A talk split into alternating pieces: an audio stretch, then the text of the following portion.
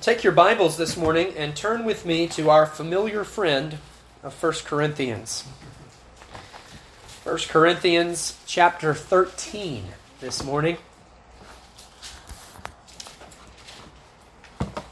As you know, this is one of the most famous and quoted portions of all of Scripture, much less 1 Corinthians. Let me read the entire chapter to you this morning. 1 Corinthians 13, beginning in verse 1. These are the words of God. Though I speak with the tongues of men and of angels and have not charity, I am become as sounding brass or a tinkling cymbal. Though I have the gift of prophecy and understand all mysteries and all knowledge, and though I have all faith so that I could remove mountains and have not charity, I am nothing. And though I bestow all my goods to feed the poor, and though I give my body to be burned and have not charity, it profiteth me nothing. Charity suffereth long and is kind. Charity envieth not.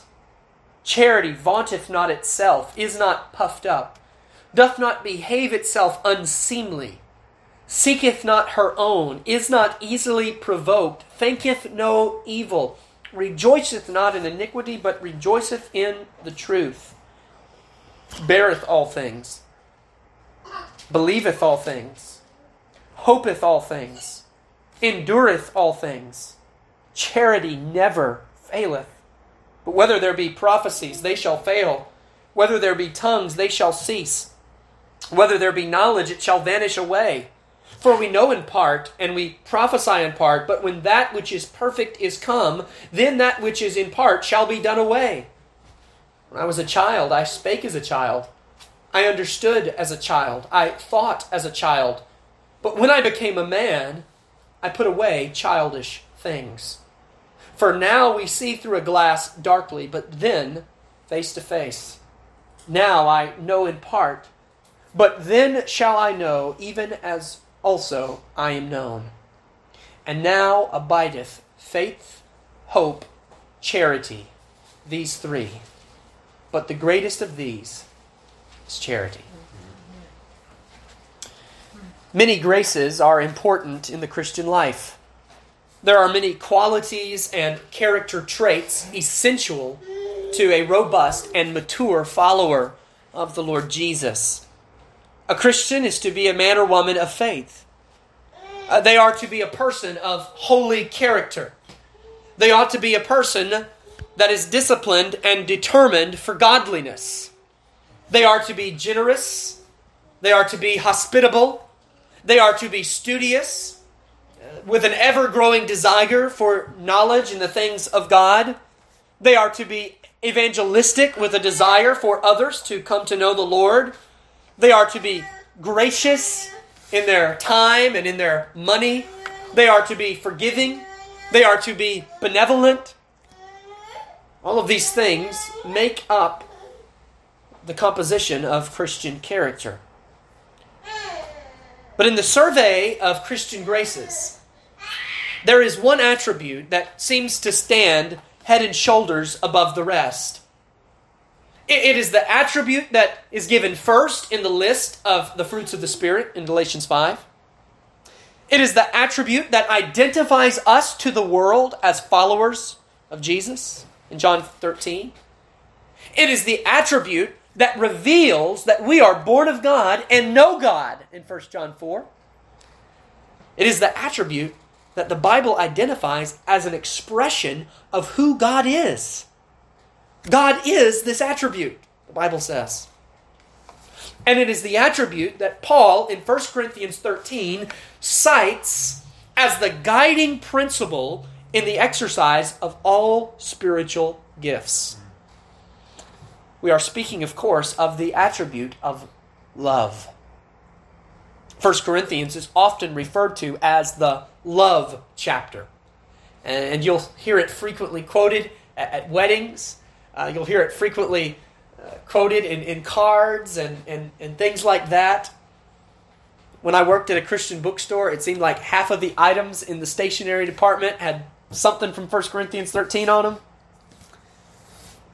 And while this chapter may have application in those areas, in a marital relationship and other places, that's not the primary context of this chapter. Remember, I, I gave you a very deep exegetical insight into 1 Corinthians. Uh, very, very profound. I hope you all wrote it down. That, that, that is this. Chapter 13 comes right after chapter 12 and right before chapter 14. I know I just blew your minds with that. Uh, so that's the kind of stuff you have to go to seminary to learn, you know? What? You mean God didn't give me 1 Corinthians 13 so I'd have a nice plaque to hang in my kitchen? Well, that's not the primary reason why he gave you chapter 13 of 1 Corinthians. What does this profound exegetical insight teach us? Well, it teaches us that the primary context of the love chapter is the use of our spiritual gifts in the church. Remember that 1 Corinthians 13 is part of a section that began where? Back in chapter 11 and continues to the end of chapter 14, in which Paul is dealing with a, a variety of issues relating to the public worship of God in the church. That's where this chapter finds itself. God gave you 1 Corinthians 13 to teach you that love is the Christian grace that is to guide you in the use of your spiritual gifts and the way you treat and serve your brothers and sisters in the church. If there was a thesis statement for this chapter, that was it. And now, uh, does Paul include some general universal truths that apply beyond this immediate context? Absolutely, he does. And we're going to look at some of those general universal truths, the descriptors of love. But this is a, a true profound exegetical insight. You can only go beyond the immediate context of Scripture when you first root yourself in that context. You, you, you, never get to skip the immediate context to go to an application. You have to go to applications as they flow consistently and contextually out of their original context. So, I want you to see these general principles that we will look at concerning love and charity, but I want you to see them in light of their overall context in the book of 1 Corinthians, in the section that it finds itself in.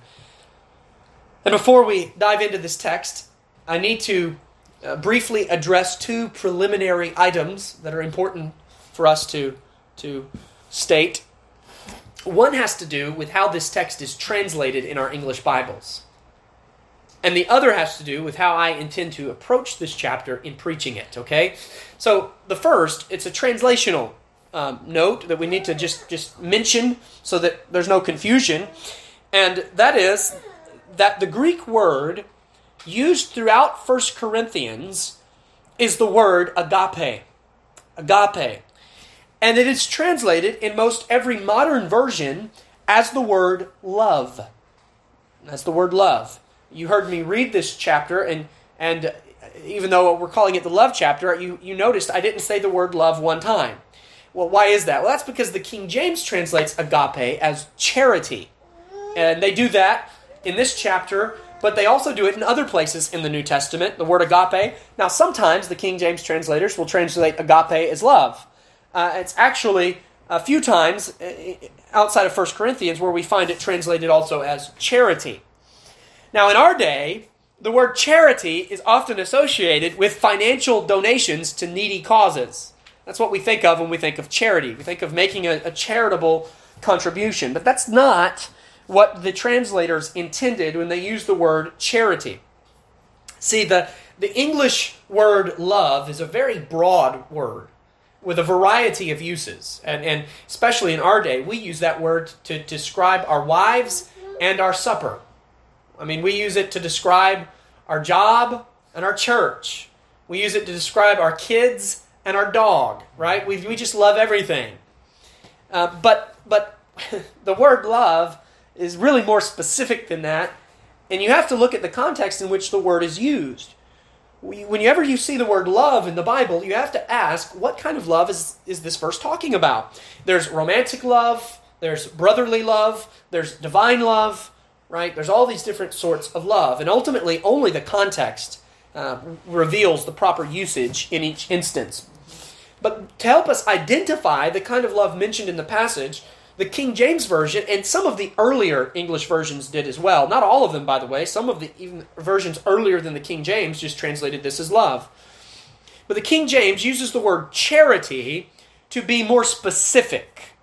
Uh, charity refers to a love between Christians, so it's a brotherly love that is active and self sacrificing.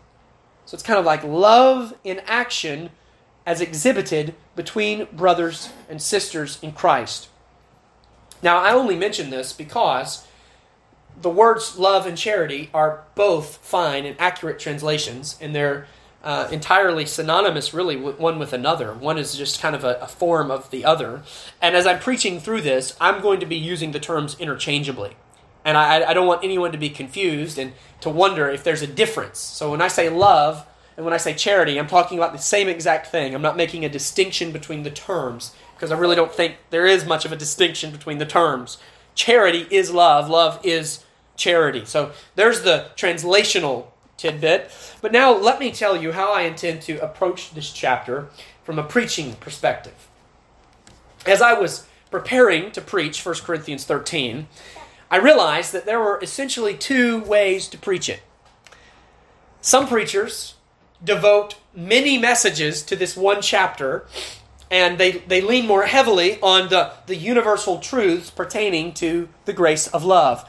I saw a few different expositions of 1 Corinthians that included over 20 sermons from this one chapter. And certainly, there is enough there to preach 20 sermons from this one chapter. And perhaps at a later date in our, in our church's life, it would be very beneficial for us on a, at a prayer meeting or even on a Sunday service, a Sunday series, to just focus on this chapter, not apart from its context, but not focusing so heavily on the context and, and really just digging in to this as a standalone text. Uh, that might be good for us to do at some, some point. But for the purpose of this series, as I've been now preaching through 1 Corinthians for, I think this will be sermon 62, I, I don't want us to lose sight of the context. And so I'm going to give you a much more concise exposition of this chapter. Not because, um, not because we've already been in 1 Corinthians for quite some time, and I'm just itching to finish, though I will admit to you freely that that, that does uh, play a part in the decision making process there, being in it for 62 weeks and then thinking about another 20 weeks just in this one chapter when we still have the Mount Everest, that is chapter 15, to come. Uh, but I want us to just focus on love as it relates to the exercise of spiritual gifts. So, Lord willing, this will be part one of a part two message. I say Lord willing because I have a lot that I want to say to you today, and uh, I'm not going to be like Pharaoh. You know, a lot of Baptist preachers are like Pharaoh because they won't let God's people go, right? So I'm not going to do that to you today. Uh, but I have broken down this chapter into four headings. And, and I want us to consider the first two headings today and the second two headings uh, next Sunday. So, really, what I've done is I've written one really long sermon on this chapter, and I'm going to try to preach it in two sessions. So, part one of part two is today. And if I was going to give a title for both of them, I guess I would just take the title that Paul gives us at the end of chapter 12 when he d- tells us that he's going to show unto us a more excellent way. So, charity is the more excellent way. So, number one, I want you to see charity and its first place. Charity and its first place.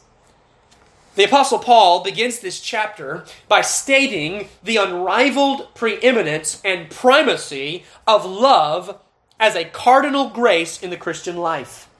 And he does this by citing a selection of spiritual gifts that were so important to the Corinthians, and then emphatically stating that these gifts are absolutely meaningless apart from love. Notice he says, verse 1, he begins, he says, Though I speak with the tongues of men and of angels. The gift of tongues, as you know, was the gift that most captivated the Corinthian church. They were obsessed and enamored with this gift of tongues. And so it's no surprise that Paul addresses it first here in chapter 13. Why were they so obsessed with the gift of tongues? Because the gift of tongues was very showy, it was very ostentatious. It was very exciting for someone in the church to get up and speak in tongues, and everybody's looking around saying, Wow, what a, what a cool thing that guy's doing. He's speaking in a foreign language. By the way, it is a foreign language.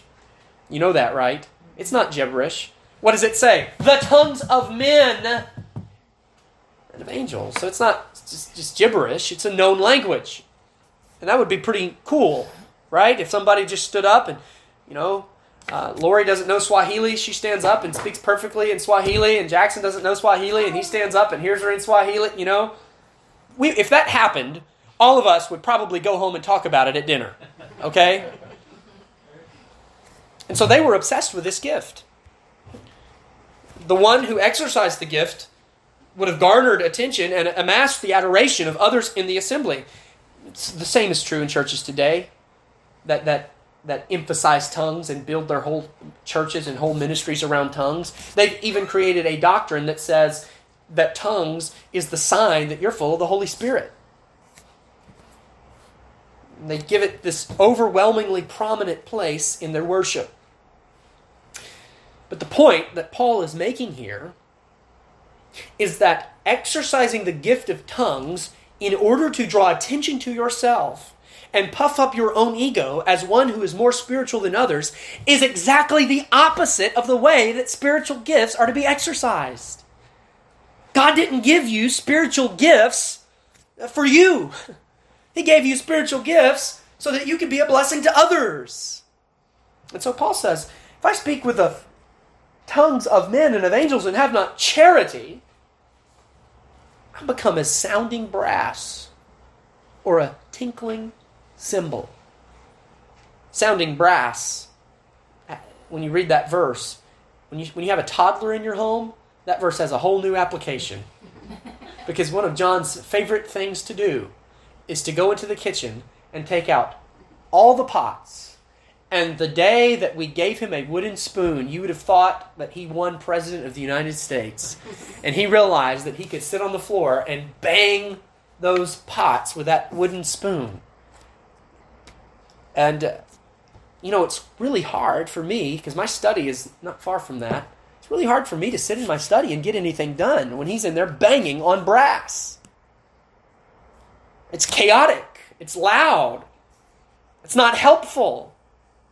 And Paul says that's exactly what you sound like speaking in tongues apart from the gift of or the grace of love. It's exactly what you sound like when you're just doing it to to entertain yourself and to garner attention for yourself.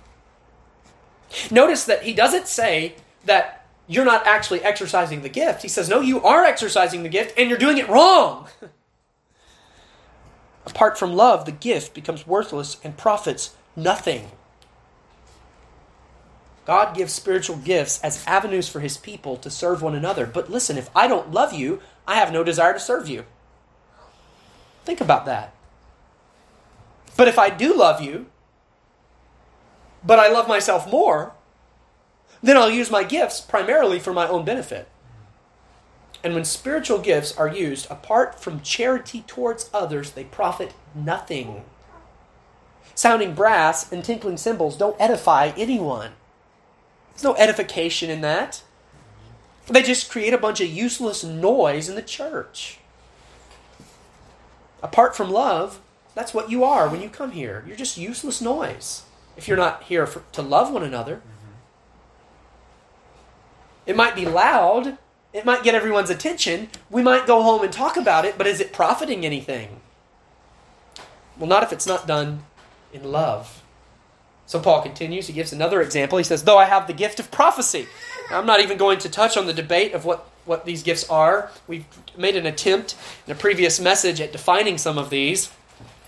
But whether you think that Paul is here talking about gifts that have completely ceased, or whether you think he's talking about gifts that in some way continue, the, the message of the chapter is still applicable, is still true in his day and in our day.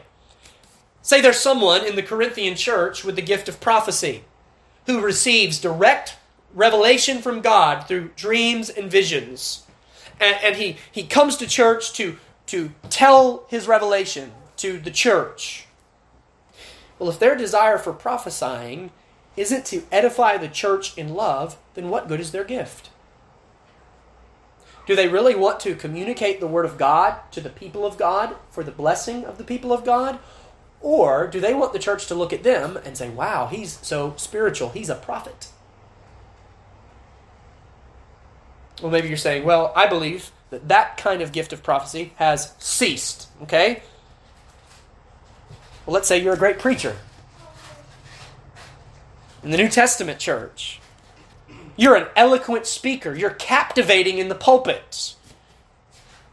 But if you don't have love, so what? By the way, I've learned that your love for your people or your lack thereof will manifest in the way you preach to them. It's not hard to hear the difference in a man who gets in the pulpit with a desire to lovingly serve those to whom he has the privilege to preach, and a man whose only desire is to show off and make a name for himself with no care for the congregation. The, the type of man that wants you to go away thinking great thoughts of him and not great thoughts about God the kind of preaching that truly blesses a congregation is preaching done from a heart of Christian charity. I'm not saying that my love for you is an excuse for bad preaching. But I am saying that it doesn't matter how proficient I am in the pulpit.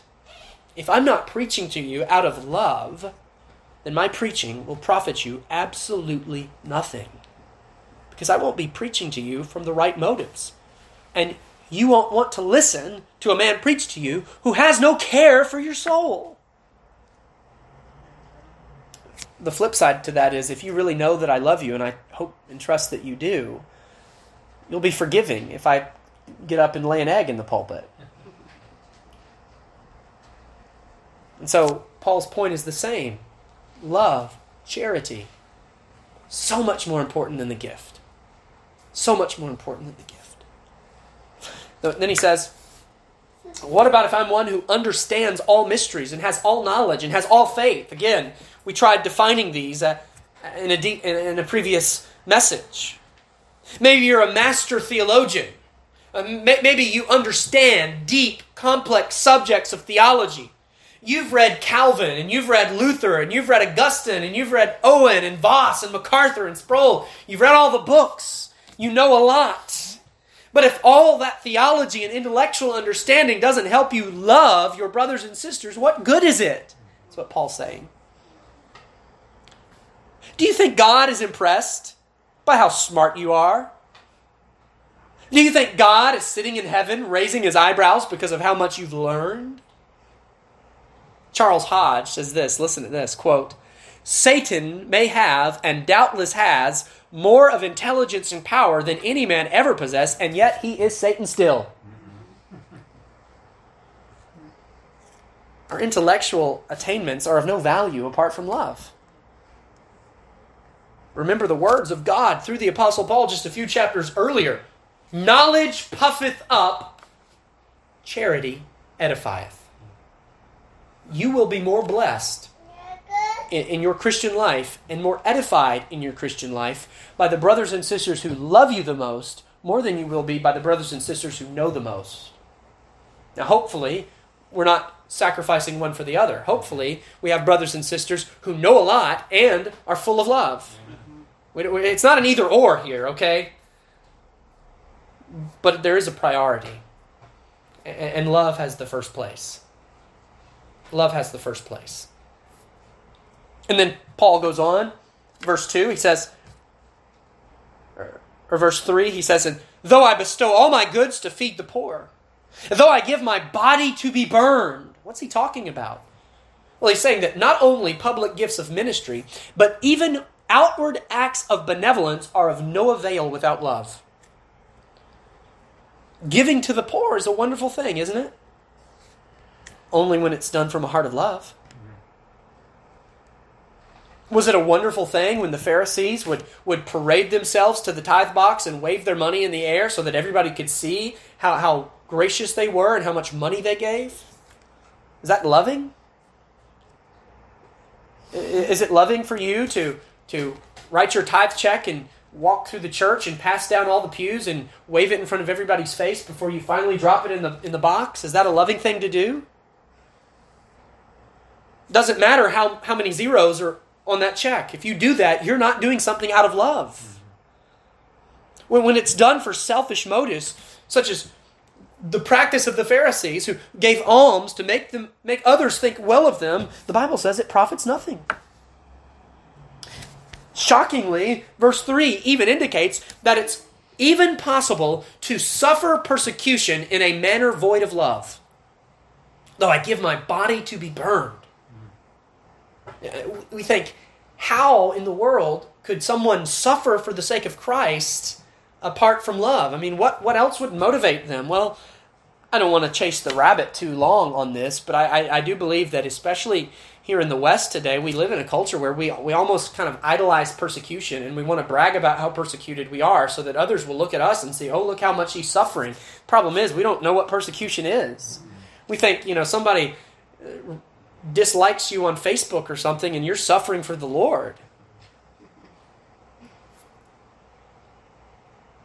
Paul uses this extreme example of giving our bodies to be burned to illustrate the truth that no amount of work makes up for a lack of love.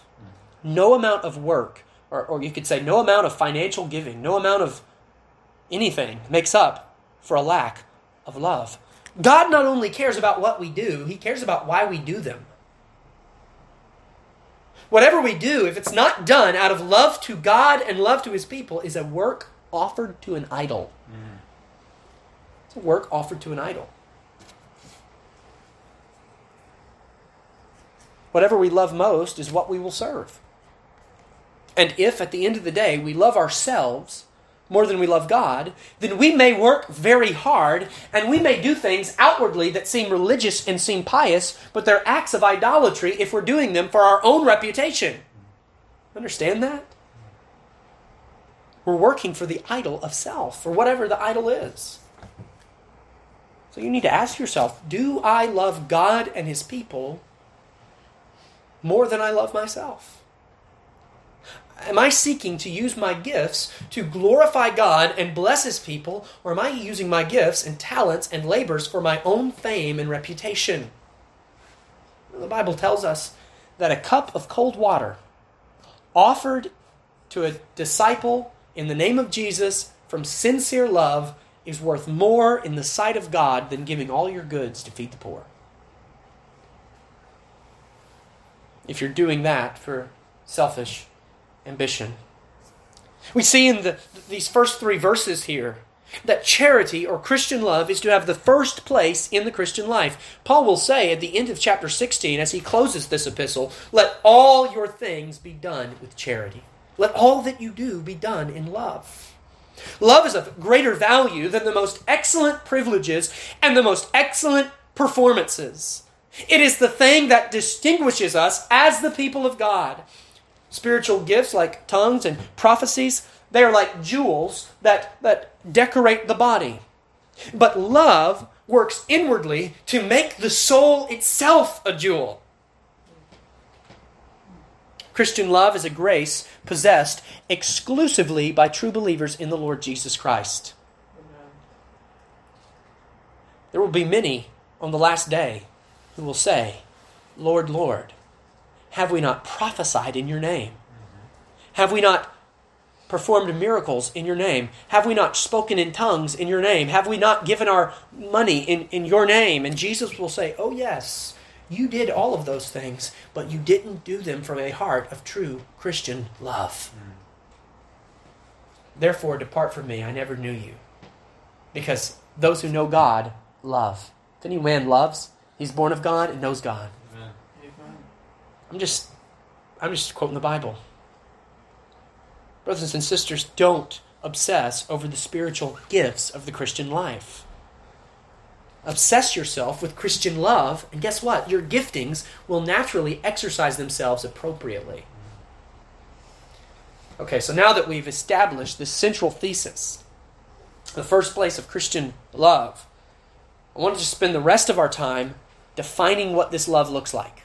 Verses 4 through 7, and fittingly, I'm going to give these verses the heading Charity and its fruits. Charity and its fruits. In these four verses, Paul personifies charity. You know what it means to personify something. You take something that's not a person and you speak about it as if it were a person. He personifies charity and he describes her with 16 attributes. It's as if he's setting love before the Corinthians and he's painting this picture of a person who stands in stark contrast to their selfish, self indulged behavior that was the root of their divisiveness and contention. Some of you may also recognize this heading, Charity and Its Fruits, because in the year 1738, Jonathan Edwards, one of the, the greatest theological minds that America ever produced, preached a series of 16 sermons from 1 Corinthians. And he would later publish those 16 sermons in a book that he titled Charity and Its Fruits. By the way, that was the only sequential expository series that Edwards ever preached. He didn't preach through books of the Bible like, like we often do today. Most all of the Puritans did not do that. It was not a common practice in their day. But the one sequential expository series that Edwards preached through was 1 Corinthians 13 16 sermons from this chapter. And he published it under the title Charity and Its Fruits. It's a gold mine of expositional treasure, specifically in the way that Edwards deals with verses 4 through 7. So as we move fairly quickly and we, we get through these jam packed verses, I'm, I'm going to throw in some, some Edwards nuggets here, and I trust that your soul will greatly profit from them. But I must also warn you if you're anything like me, these four verses of Scripture are especially convicting to study and meditate upon. Because here in these verses, God gives us a perfect description of love. And the text reveals to us just how unloving we are many times in our own lives. So, not if, but when you fail, as we go through these verses, you must turn to the Lord Jesus Christ, who perfectly possesses true love. And you must beg for His Holy Spirit to be at work in your heart, creating this love within you. So now let us look at verses 4 through 7 charity and its fruits. You realize we're, we're we're now ascending to one of the mountain peaks uh, of Scripture. Verse 4.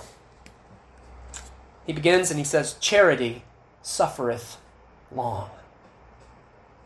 Some versions may just translate this as love is patient. What does it mean to, to be long suffering? To be long suffering is literally to endure suffering for a long time. It is the opposite of being quick tempered. It is the opposite of being easily aroused. It is the opposite of being ready to become angry at the drop of a dime. Christian love patiently bears the offenses of others. It endures the evil of others it does not always insist upon its own rights. Christian love is not quick to yell, That's not fair! You can't treat me that way. That's not one of charity's fruits. Charity does not seek revenge for wrongs committed. Love is not vengeful. Vengeful in bitter words, vengeful in bitter deeds, Love does not seek a way to get even. Love does not seek a way to pay someone back for a sin that they've committed. Oftentimes, when someone wrongs us, That's, that's the first thought that comes into our mind. How can I get back? How can I pay them back? How can I get revenge? Whereas love says, No, I'm just going to bear this. I'm just going to endure this. I'm just going to be long suffering with this. May I continue to step on some toes? Love prevents us from constantly talking about how greatly we've been wronged in the past. We all know people like that. Still to this day, every time you see them, they want to talk about some horrible thing that someone did to them 20 years ago. It really it characterizes their life. It's part of their identity. You even will describe them as that friend who had this thing happen to them. That's, that's how you think about them because they just always talk about it. You've heard the story a hundred times, and every time they tell it, they sound a little bit more bitter than the last time they told it. We see this in the church. Someone comes into the church, and every conversation is about how every church before this one was just terrible to them. Every pastor they've ever had has just been awful to them. Every uh, church member they've ever known has just been so awful to them. And, and I'm not saying that we're not sinned against. And I'm not saying that we're not sinned against in church. But what I am saying is that one of the fruits of love is not obsessing and fixating our minds on all the sins that have been committed against us. That's not a fruit of charity. That's actually called the sin of bitterness.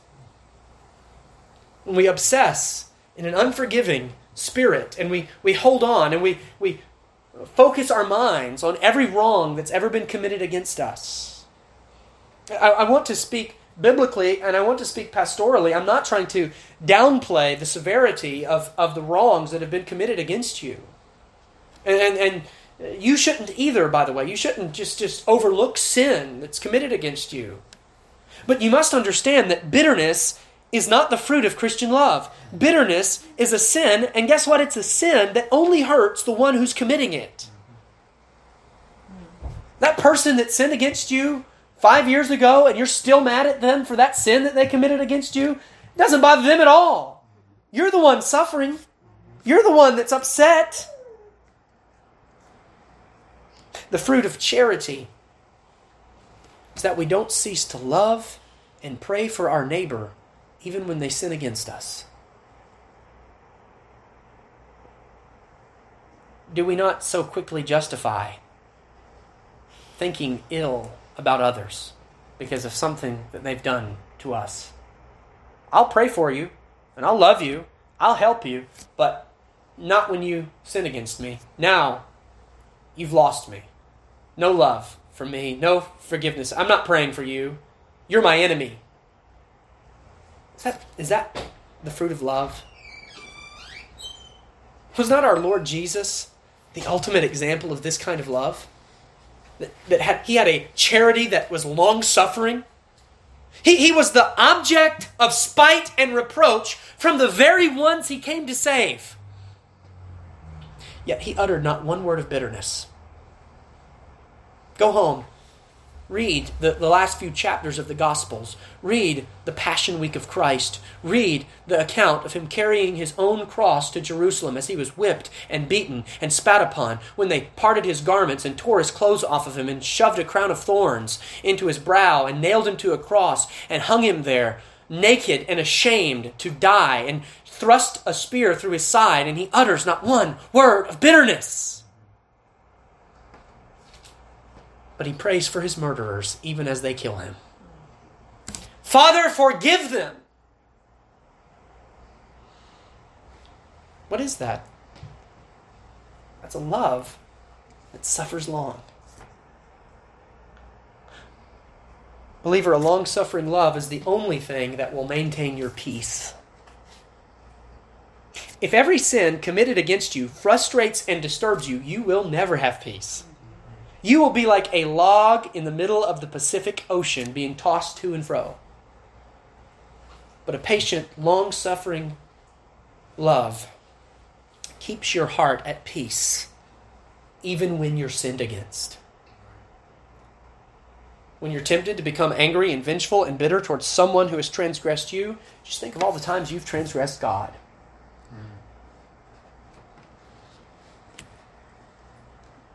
Won't take you long to be very thankful that God doesn't hold grudges the way we do. Amen. No, He's been so patient with us. This morning, He is so patient with us. Because God is love. Charity is kind. Kindness is deeper than niceness. You should be nice but you shouldn't just be nice. You should be kind. Uh, kindness is not superficial. Kindness is an expression of love from the heart. Kindness is when you do good to others for the sake of love, not for what you expect to get in return. Kindness is fulfilled in the golden rule of Matthew 7:12, do unto others as you would have them do to you. We, we, we misread that verse, don't we? We, we read it and we want it to say, Do unto others as they have done unto us. But that's not what Jesus said. Do unto others as you would have them do to you. Meaning, even if they don't do that to you, you're still supposed to do it to them. Kindness calls us to give of ourselves. That's what kindness is our time, our money, our resources, knowing that we will never out kindness God. Whatever we sacrifice in kindness to others, God is able to make up to us tenfold. Okay? You're not going to go broke tithing. You just won't. You're not going to go broke helping out a brother or sister in need. You just won't. You're not going to, to go poor feeding the hungry. You just won't. You, you're not going to, to miss out on something because you spent time helping a brother or sister in Christ. You just won't. God will make it up to you tenfold. So just exercise charity, a, a charity that's kind. Notice he goes on and he says that charity envieth not. Envieth not. Christian love is not jealous. It's not full of lust. Edwards defines envy as, quote, a spirit of dissatisfaction dissatisfaction with, and opposition to the prosperity and happiness of others as compared with our own. Envy is when we are upset when good things happen to other people because those good things didn't happen to us. Envy is not having a desire for something. There's nothing wrong with that. There's nothing wrong to see someone drive by in a, in a truck and say, you know what, it would be nice to have a truck like that. Nothing wrong with that. What's wrong is when we see that guy drive by in the truck and we become angry with that, that guy because we think he doesn't deserve it and I do. God, you should have given it to me. We envy when we think that God should have given to us what he gave to someone else, blessed us with a blessing he blessed someone else, and that leads us to be upset at the blessings of others and even, listen, and even rejoice when we hear of bad things happening to them. I mean, you're shaking your heads like, oh no, not me, never. But yet, how quickly does that attitude spring up in our minds? But love enables us to be satisfied and content with wherever God has placed us and whatever God has given to us. And if God has given something better to someone else, True Christian love gives us the ability to genuinely rejoice with that person. I'm going through a difficult time. I've lost my job. I don't have a whole lot of money. And my brother gets a big promotion at work. Envy causes me to become bitter and angry and say, God, why did you give it to him? He didn't deserve it. He was already making more money than me, already had a better job than me. I should have gotten that. Don't, Lord, don't you see what I'm going through? That's envy. But love says, Brother, I'm so happy for you. I'm so glad that God has blessed you with this, and, and I'm praying for you, and I would appreciate it if you would pray for me because I'm going through a difficult time, and I, I could use something like that as well. That's Christian love. Don't be that person that anytime someone receives a blessing, you're always quick to remind everyone else of how undeserving that person is. It's like God is exalting someone and you think it's your responsibility to bring them down. But rather be someone who rejoices with those who rejoice and esteem others better than yourselves. Edwards quote, "The spirit of envy is the very contrary spirit of heaven." where all rejoice in the happiness of others. And it is the very spirit of hell itself, which is a most hateful spirit, and one that feeds itself on the ruin of the prosperity and happiness of others, on which account some have compared envious persons to caterpillars, which delight in devouring the most flourishing plants. Don't be an envy caterpillar. Charity vaunteth not itself it's not puffed up. There are few things more contrary to the character of Christian love than arrogance or pride. Charity does not seek to win the admiration and applause of others. Charity doesn't do the things it does to, to receive accolades and trophies. Charity doesn't have a desire for everyone to know how wonderful you are, how smart you are, how gifted you are, how talented you are. How the church has just never had as good of a church member as you. And how the Christian religion itself probably wouldn't even survive if you were not an adherent. But when the loving man is among others, he doesn't behave as if his words are most important he's quicker to listen than he is to speak. And he doesn't expect everyone to bow down in agreement to everything he says. That, that's what love looks like. Look, if, if you are shocked when someone expresses a different opinion than you, you probably need to check your love for others. When you, when you realize that your most favorite conversation to talk about in a social setting is yourself that should be an indicator to you. It's an indicator to me. I, I could confess many failures on this very point. I mean, just the other night, was out with a group of pastors and church members from another church, and I'm driving home and I'm thinking to myself on the way home, I'm thinking, I spent way too much time talking about myself tonight.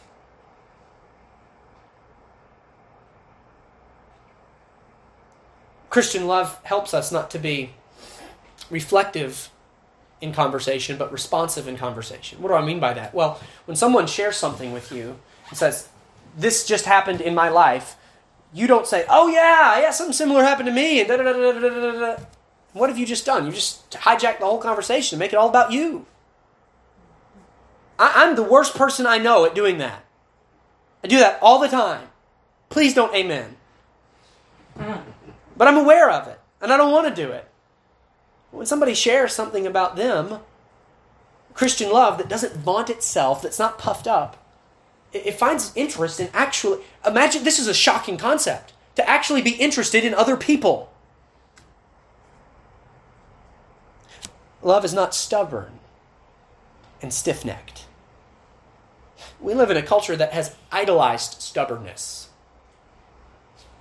I mean, we live in a culture where people will brag about how stubborn they are. And I think that's because we oftentimes mistake stubbornness for boldness.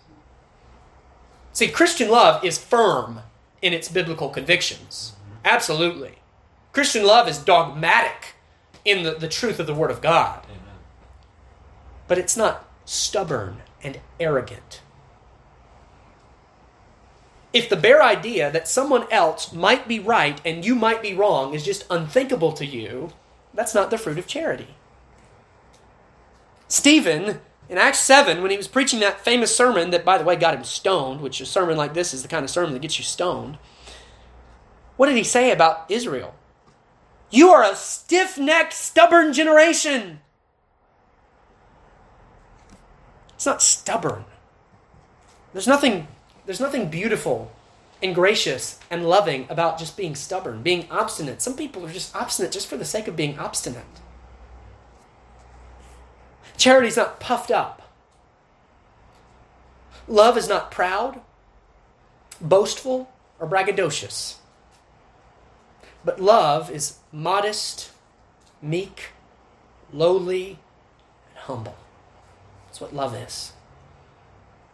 A truly humble man is sensible of the small extent of his own knowledge, of his own ability, and of his own wisdom, and the great extent of his weaknesses and ignorance. Edwards says, True divine love is an humble love, and that love which is not humble is not truly divine. The sin of pride is just an absolute killer. I've seen it. I've seen the, the havoc it can, it can wreak in my own life and in the lives of others. There's no such thing as a good sin. There's no such thing as a little sin or a light sin. But there are some besetting sins that don't have as deep and as a, a penetrating effect as the sin of pride. Some of the best advice I ever received was an older man of God who said, Your church can survive a bad sermon. They can survive they can survive mistakes that you will make in the ministry. They can even survive some of your sinful failings that will inevitably happen to you as a fallen man in the pastorate, but, but you cannot survive the sin of pride. The sin of pride will kill you. It will put you on the express lane to apostasy. It will alienate you from others. It will cut you off from the means of grace. It will ostracize you from the church. It will make you think that you are a God unto yourself, and it will rob your heart and empty your soul of everything that is love. Whenever the ugly head of pride rises up in your heart, you must cut it off. You must cut it off. How many schisms and divisions in the history of the church? And I don't just mean this church, but the church, this one too, have in some way been either indirectly or directly because of pride in one or both of the parties. See, we, we like to think that, that divisions in the church happen when people disagree with one another. That's, that's not why they happen. They happen when people disagree with one another, and instead of being humble about it, they're prideful about it. And it's not the disagreement that causes the schism, it's the pride that causes the schism. So, yes, we can survive the, the errors in our own personal theology, but we cannot survive pride. Paul goes on and he says that charity doth not behave itself unseemly. Well, what does that mean? It means that charity is not rude and abrasive. Charity has manners. Christian love is not obnoxious and off putting. It, it, has a respect for the dignity of other people. Where, where you know you, you care about how your actions could offend others. Again, what a radical concept. Because we live in this culture that says, what? I'm going to do what I want to do because I want to do it, and I'm an American, and I'm a free man, and I have the right to do it, so I don't care about you. I'm going to do what I want. And there's so many people that hear that, they hear that mentality. And they, they say, rah, rah, yeah, that's, that's the way. Stick it to the man. Paul says, no, love doesn't behave itself unseemly.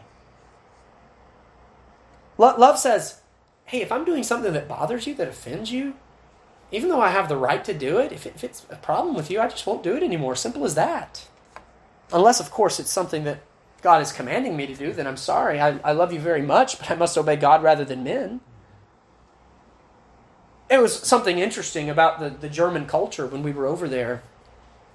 Uh, maybe the, the last night or the night before the last night. I think it was the last night we were in Germany sitting with the pastor in his home, and, and I asked him the question. I said, I said, how did we fit in these last two weeks? You know, were we were we kind of like the obnoxious Americans coming to Europe? You know, and he said, and and I, I was taken a little off guard. He says, and he said it in a very kind and a very polite way, but he said, he said, you fit in very well. He says, but, he says, I, I do believe that there's a difference in, in the way Germans respect other people's property and the way Americans respect other people's property.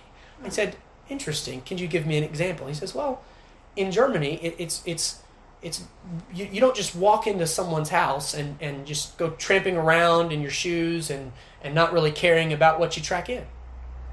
Not that we did that, you know. We I, he, he told me I was an undercover German because I, I told him that we're we're some of the only people that we know in the states that just never wear shoes in our house. And so he said, "Well, you must be an undercover undercover German." But he said, "You know, it would be very abnormal if you have a, a, toddler to just you go into someone's house and just let that toddler run around." I thought it's an interesting statement. And, I'm not going to say I totally agree or totally disagree or anything like that, but I, I, I am saying that I think he's getting at a point of what Christian love is. We respect others. Respect others' property. We don't want to be offensive and abrasive and, and rude and unkind. And we, we want to be respectful in the way we behave when we're around other people. Also, charity, love, doesn't cause you to do something of which you ought to be ashamed, behaving itself unseemly. I, I don't know. I can't speak for ladies. I can speak for guys. You, you know the scene I'm about to describe. You're sitting around in a social setting with some brothers, and one guy makes a joke, and it's a, it's a, you know, it kind of pushes the limits, but then the other guy has to one up him. And then pretty soon, by the end of the conversation, you all kind of feel a little rotten. And you're all thinking, why did we do that? Why, why, why, did, why did we test those limits? Why, why, why did we have to one up each other and, and, and push this social setting? That wasn't, that wasn't seemly. It wasn't becoming of godly Christian men.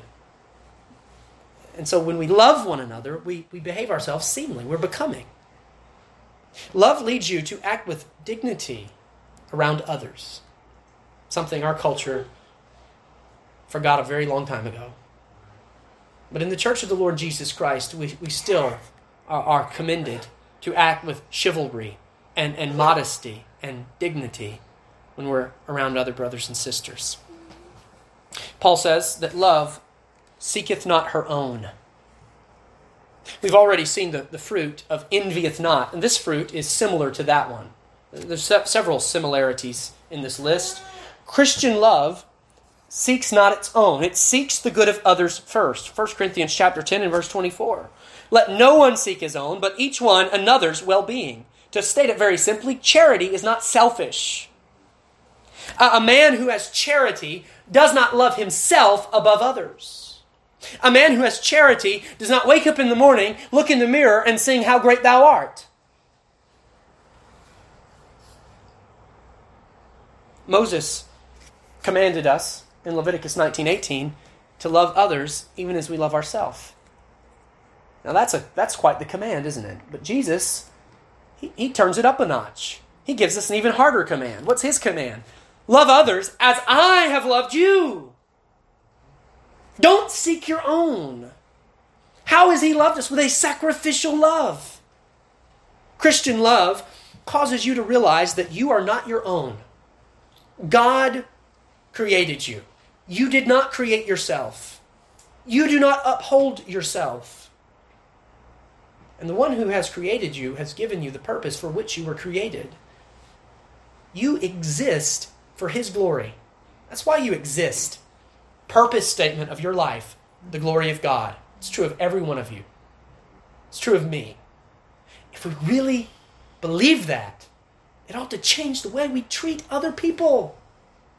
That'll change the way we, we live our lives. I'm not living for me. I'm not living for my own fulfillment, my own entertainment, and to fulfill my own lusts and to fulfill my own pleasures. I'm not seeking my own, but I'm loving others because God has created me for His glory and the good of other people. How unbecoming of us as men and women made in the image of God to selfishly seek our own. But as Paul says this beautiful statement in Philippians 2, when he's talking about Timothy, If you seek the things of Christ, that's the expression in Philippians 2. Seek the things of Christ. God will make your interest his interest. And he is infinitely more able to provide for it than you are. Not seeking your own and seeking the things which are Christ's is in reality the best way to pursue your own fulfillment in the Christian life. How do I find contentment and joy and happiness and fulfillment in the Christian life? Quit living it for you. It's called the Christian life. Live it for Christ and make Him the desire, make Him the goal, make Him the aspiration, and God will satisfy the desires of your heart. Edwards says this quote, so that not to seek your own in the selfish sense is the best way of seeking your own in a better sense. Love doesn't seek its own. Love is not easily provoked. I hope you're seeing the synonyms here. To be long suffering is to be not easily provoked. Love allows us to maintain a consistent character. We're not quick to be irritable and resentful. Have, have you ever been around someone that made you feel as if you had to walk on eggshells because you never knew when they were just going to fly off the rails? Don't be that person that, that makes others feel hostile and edgy and tense. But let your love uh, erode this calming presence to those around you.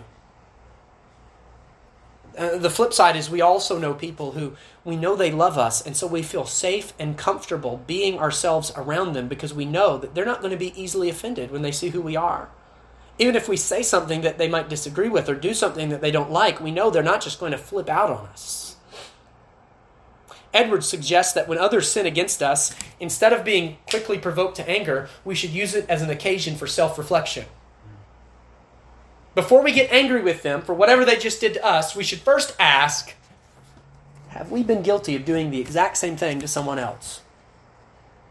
The, the sin committed that enrages me, have I done this same exact thing? That, that is a sure way to mitigate our anger. Charity thinketh no evil. Charity does not always think the worst of others. That's what he means here thinketh no evil. It doesn't attribute evil motives to others without a cause. It, it isn't suspicious of everything other people do. Well, they must be up to no good. For, furthermore, charity does not lay the evil which it suffers to the charge of the wrongdoer. Charity is forgiving, it's forgiving of evil. It, charity doesn't hold grudges, charity doesn't keep a record of wrongs. To state it simply, charity doesn't think uncharitably of others. Again, we wouldn't be so quick to judge others if we were more cognizant of our own failings. That thing that causes you to think so poorly of someone else, have you ever done the exact same thing? And if you haven't, but for the grace of God, you would have. I'm not saying we should be foolish or naive. I'm not, I'm not diminishing the need for repentance. But I am saying that we should stop and consider ourselves before we break out the torches and pitchforks and go after someone else. See, I know myself enough to know that I'm not nearly as worried about being too embracing and accepting as I am about being too harsh and too critical. Speaking of kin, that's kin. Naturally, I see something that I disagree with. I want to break out the torch and the pitchfork without even asking, is that also true of me? Am I guilty of the same exact thing? All of us need God to help us to hate our sins just as much as we hate the sins of others. When I see a fall, when I see sin in others, you know what it causes in my heart? Fear. Because I think, well, if that person could commit that sin, I know I could. But for God's grace, mm-hmm. sustaining me and keeping me. By nature, we often overreact and think the worst of something when we first hear of it. Isn't that how we are? How often, when the truth finally comes out, is it not nearly as bad as we initially judged? And in those times, we wish we could go back and be a little bit more gracious than we were. I think that's why Proverbs tells us he that answers a matter before he hears it, it's a shame unto him. I can't remember a time when I regretted extending grace to someone else. But I can think of times when I nearly ruined a friendship because of how harsh and quick I was to think evil of someone.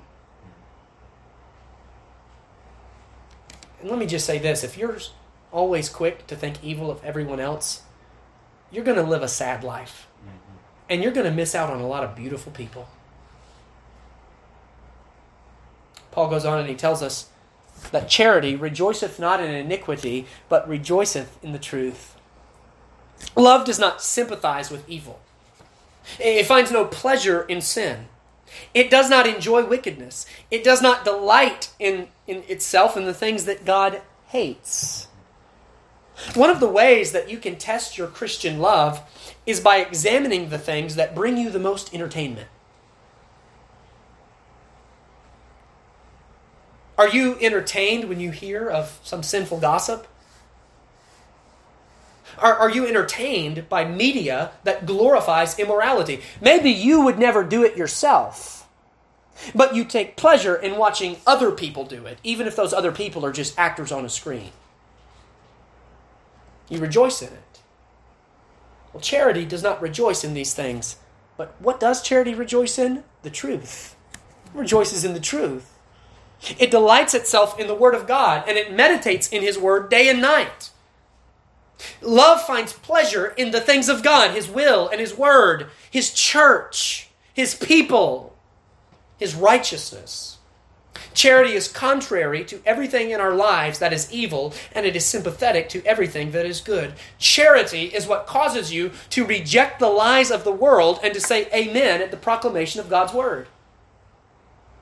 What are you saying when you say amen? You're saying, I love the truth, and I just heard the truth. Amen. I love it. So be it.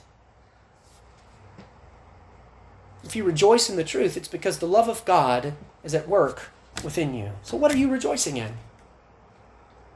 Well, if you have love, you're not rejoicing in iniquity, but you're rejoicing in the truth. And lastly, we see this trilogy in verse 7 Love beareth all things, believeth all things. It's not a trilogy, there's four of them. Hopeth all things, and endureth all things. I can preach, I can't count, apparently. Beareth all things. I hope you're seeing the similarity and the repetition that God is using in this chapter. What does it mean that love bears all things? Well, it means, 1 Peter 4, that love covers a multitude of sins. Charity conceals the faults of others, it covers their sins. Christian love doesn't seek to embarrass other people.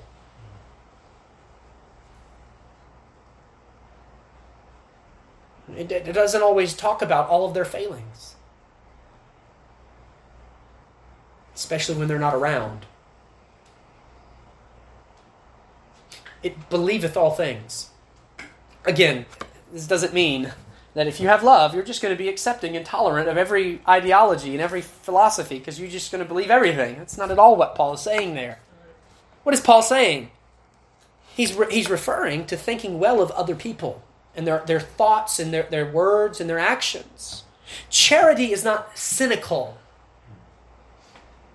it's not pessimistic, it's not suspicious. Charity takes others at their word. When someone tells you something, you don't wait around for them to prove it before you believe it. No, you, you believe them until they give you a very clear reason to do otherwise. Why are we so cynical as Christians? Well, it's because we want to protect ourselves from getting hurt. We use cynicism as a defense mechanism. When someone visits the church and they say, oh, I love this church, I'm, I'll be here forever. Well, if we tell ourselves, oh, yeah, right, we've heard that line before, well, then when they leave, it doesn't hurt as much. But is that, is that really the loving thing to do? Is that fair to that person? Is that loving to that person? No, what are we doing? We're, we're being selfish and we're taking out our frustration from the wrongdoings of someone else on some poor stranger that just walked in the door. It's not believing all things. And again, I'm not saying I've mastered this. I have to constantly work at it. When someone tells me something good, I have to stop and pause and say, okay, just rejoice in that. Don't think too far into it. They say they love the church, they say they love the preaching. Praise God. When someone makes a profession of faith, we reform guys, we love to be cynical about that, don't we? Well, I know you say you love Jesus, but let's just see how you live for the next five years, and then we'll, we'll really decide if we believe your profession or not.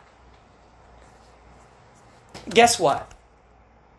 People have made false professions of faith in Jesus since his first coming, and they're going to continue to make false professions in Jesus right up until his second coming. I think scripture might even indicate that there's going to be even more false professions the later we get into this thing. But when someone says, I love the Lord, what does love call us to do? When someone says, God saved me, what does love call us to do? Scrutinize? Examine? Here's the 689 London Baptist Confession of Faith. When you get this memorized, come back to me and we'll talk. Is that, is that how we're supposed to respond? Or are we supposed to say, Praise the Lord? I'm so happy to hear that. And if that profession doesn't pan out, then we will be very sorrowful to hear that. But what cynicism does is it just skips the whole rejoicing part and goes straight to the sorrow. What a miserable life! Oh, let's, I'm trying to exhort you. Let's be loving. Let's be charitable. When, when we hear of another church, I'm, i mean, I'm, this isn't in the notes. I'm just totally crushing toes. When we hear of another church, that maybe God is doing something wonderful at another church. Maybe we heard of a, of a service and God saved a few people at another church, but it didn't have Baptist on the sign. Are we going to rejoice in that? Are we going to? Well, we'll just see. We'll just see about that. It's no way to live, brothers and sisters. It's just not. Christian love enables us to rejoice at good news because we take men and women at their word. We believe them until they prove otherwise, instead of making them prove themselves before we believe them. Believeth all things. Charity believeth all things. Charity also hopeth all things. Not only do we believe in others, but we also hope for the best in regards to others. Love creates an optimism within us that excites us for the future. I'm not saying we should be foolhardy. I'm not saying we shouldn't be, you know, people like to call it be a realist or whatever the case may be. But if, if we believe, and, and let me say it this way since we believe in a sovereign God who is good and wants good and is doing good, shouldn't we as Christians be the biggest optimists? Amen. William Carey went to India. One of my favorite quotes from church history said, The future is as bright as the promises of God. Put that on your Christian t shirt. Put that on your bumper sticker. We're so short sighted, and we, we just we look to next week and we say, well, it doesn't look so good from now to next Sunday. Maybe it doesn't. We serve an eternal God who's given good promises. We have every reason to hope, to hope and to hope for the good of others, to desire the prosperity of others. Hope all things. That's what charity will cause you to do. Also, lastly, charity endureth all things. Do you know what this is, this endureth all things? It's a military term that refers to enduring the attack of the enemy. Your Christian love will face many challengers hardship, persecution, sorrow, reproach, pain, sadness, heartache, on and on the list will go. Things will happen to you in your Christian life that will put your love to the test. But Christian love is a love that endures. You know what the greatest enemy of your love is? It's not any challenger from without, it's your own besetting sins. But, brothers and sisters, let me encourage you with this. Even your sins will not overcome true Christian love. Amen. Love endures the battle against sin. Love endures evil thoughts. Love endures excruciating temptations. It's not rugged discipline that overcomes these things, it's warm, genuine love. You will not overcome your love for sin by mechanical discipline. Do you know the only way you're going to overcome your love for sin is by replacing it with a greater love? A love for God, a love for His people. And this chapter tells us in verse 8, verse 7, this chapter tells us that love will have the last victory in our Christian life. All opposition to love will not overthrow it because true love is not merely outward and superficial, but it seeps down to the fiber of your heart and it changes who you are. What an encouragement. Love wins. Amen. Hatred does not win. Sin does not win. Sadness does not win. Depression does not win. Heartache does not win. Pain does not. Love wins. And love will secure us in the faith, will secure us in the Christian life. If you want to endure the Christian life, if you want to make it to heaven when you die, you must have love. Amen. And if we want our church to survive for the glory of God, we must have love. Well, perhaps this sermon felt like drinking water from a fire hose, and I know that it was a bit long, but I really just wanted to get through this section. I didn't want to break up the context here. I wanted you to get all of what Paul is saying. We looked at the fruits of charity.